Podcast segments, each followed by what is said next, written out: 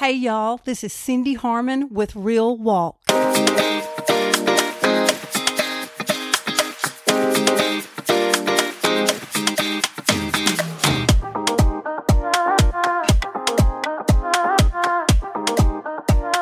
Thank y'all for joining me, and I'm so glad you're here. If you were here with me in the last episode, then you know I shared my story. If you didn't get to hear it, I'd encourage you to go back and listen because it really explains um, my heart behind this podcast. Um, when the Lord initially put this on my heart, I just have to tell y'all, podcast was nowhere on my radar, but He made it so very clear. As I saw that this podcast was soon going to be a reality, my head went into a million directions. I was like, where do I begin? How, how do I do this? How do I choose a title? I knew nothing about a podcast. So I started the only place I knew. I went to Google. Uh, as I started putting pieces together, I knew this thing had to have a title, and I knew the Lord would give it to me but I was a little anxious because I knew it was an important piece. Side note about me for anyone that knows me knows that when I get something in my head, I cannot let it go. So, choosing the title was one of those things for me. I'd wake up in the middle of the night with an idea, I'd go write it down, I'd live with it for a couple days, and decide that wasn't it. This went on for about a month. The titles I came up with were good, but I just knew they weren't it. Then, during this time, the Lord started showing me a word. The word was real. I immediately thought of several possibilities to go with the word real. I liked real deal. I liked, I really liked real talk. I mean, I knew I wanted this to be real, and we are talking, so why not real talk? But I just, for some reason, couldn't settle on it. Then it hit me. The word talk actually contradicts what this podcast is all about. Y'all, it's not about what we say, it's about Jesus and our walk with Him. So from that, real walk came. So, what does it mean to be real? I think a lot comes to our minds when we think of being real. I've lived with this word for quite some time, and if you look it up in the dictionary, it says not imitation or artificial, genuine. So this got me to thinking of how this parallels with what Jesus has been teaching me. And over and over in scripture, I've been finding the word genuine. It might have been referring to repentance or salvation or faith. Genuine is a word that's used all the time throughout the Bible and even in commentaries. But before we go any further, I want to get a little practical. Let me share an instance where I've seen this played out in my life. So, my daughter, Randy Catherine, was a pageant girl. It started in college where she advanced to the state level. The first year we went to Miss Mississippi, for about eight months, we studied the former winners and the runners up. We looked at their wardrobes. We looked at how they answered their interview questions and just overall how they performed. So here we go to Vicksburg. We compete and do nothing. So the second year, we study the former winners even harder. Um, we go back again, nothing. So over the next year, I said, Lord, we cannot keep doing this. What are we doing wrong? And over a little time, the Lord laid on my heart, this is going to make me cry the Lord laid on my heart to let Randy Kay be Randy Kay. So we developed a team. We stopped looking at the formers. We chose what we like to wear. We formed our own answers. And I told Randy Kay, you go in there and you tell them you live on a farm, your family has a restaurant, and we work hard. That story sound a little familiar? And I told her, you be proud of who you are. Be you, Randy Kay. Be real.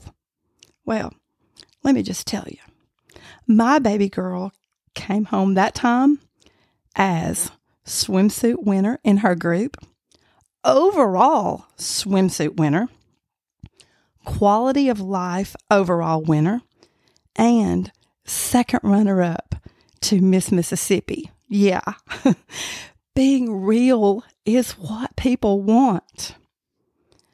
I really think through these experiences that this began a realization, not only for me, but for Randy Kay to be who God created her to be.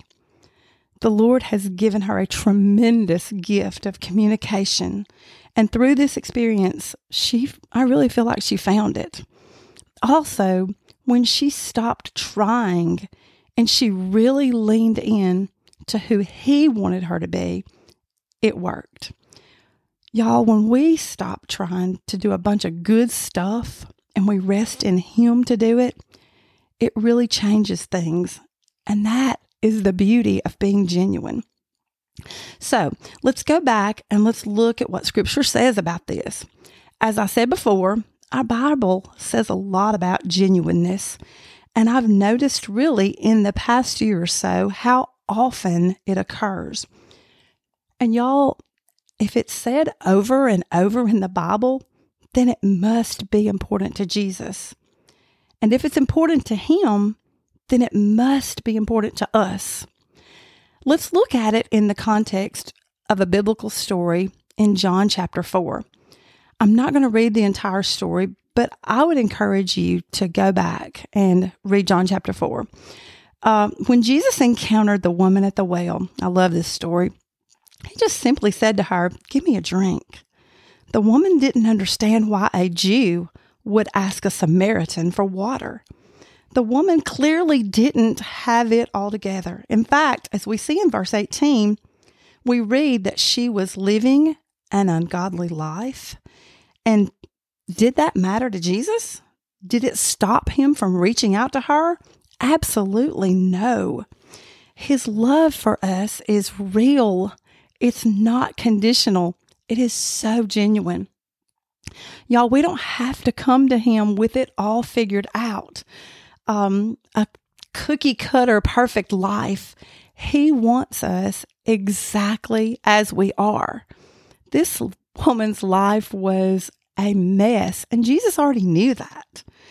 Let's look at what we know about her life. Verse 16, Jesus said to her, Go get your husband and come back here. And the woman answered, I don't have a husband. Jesus said, You are right to say, I don't have a husband. And then let's skip on down to verse 23.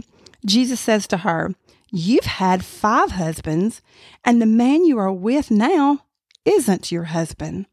You've spoken the truth. Can we can we just stop and notice the word truth here? Y'all, He wants not only our worship, but our relationship to be real.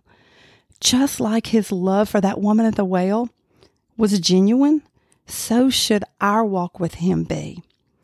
Let's keep looking for a second. What did this woman do with the encounter she had with her now Savior? It says in verse 28 the woman left her water pot she went on her way into the city and said to the men, Come see a man who told me all things that I ever did. Could this be the Christ? And then they went out of the city and came to him. Y'all, this lady got a hold of Jesus. I mean, she truly did. And then she went and she told others, and they came to Jesus. Do you think this woman was genuine? Was she real when she went and told all those others? Did you notice it says she left her water pot? Y'all, she forgot all about why was she was even at that well to start with. She was so excited about what had happened, so she had to go tell others. Y'all, this is how I feel. The Lord has done a work in my life, and I, I just cannot keep it inside. I cannot not tell it. And He can do the same with you.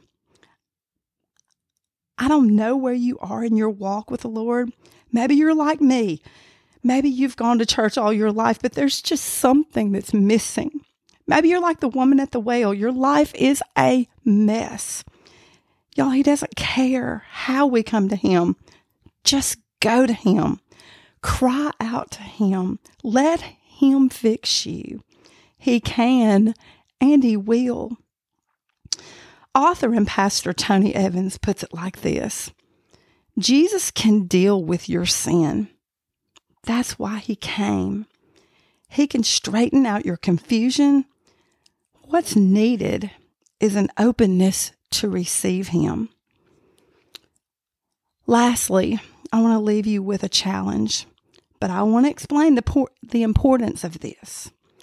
If you don't hear anything else today, please hear this. We must figure out where we are. Let me give you an example. Now, I'm a visual learner, so this is just what I think of.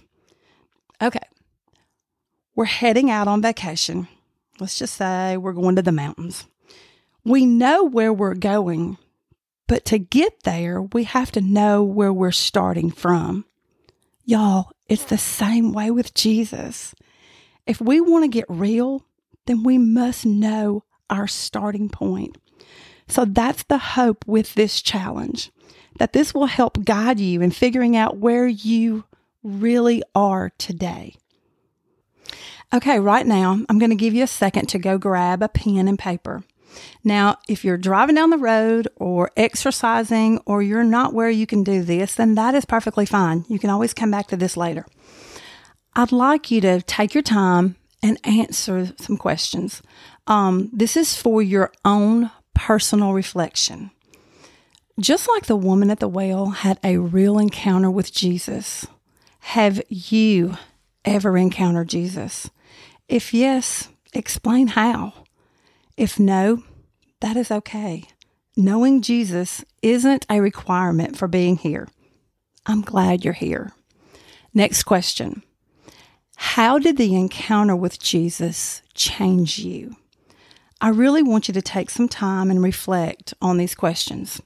Okay, as I said before, I want this to be an interactive time for us, meaning I would love to hear from you. It can be about anything. It can be what the Lord's doing in your life. It can be a question. Um, it can be a thought that about anything we've discussed, or even a prayer request. Y'all, I would love to know how to pray for you specifically.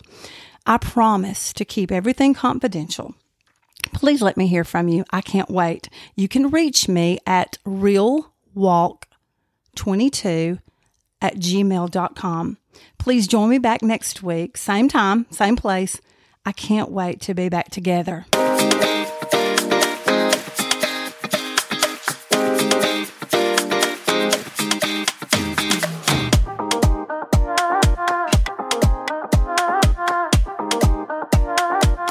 If you enjoyed today's podcast, I'd love for you to follow me on Instagram at realwalk underscore podcast and on Facebook at realwalk22. And you can always reach me at my email, realwalk22 at gmail.com. See y'all next time.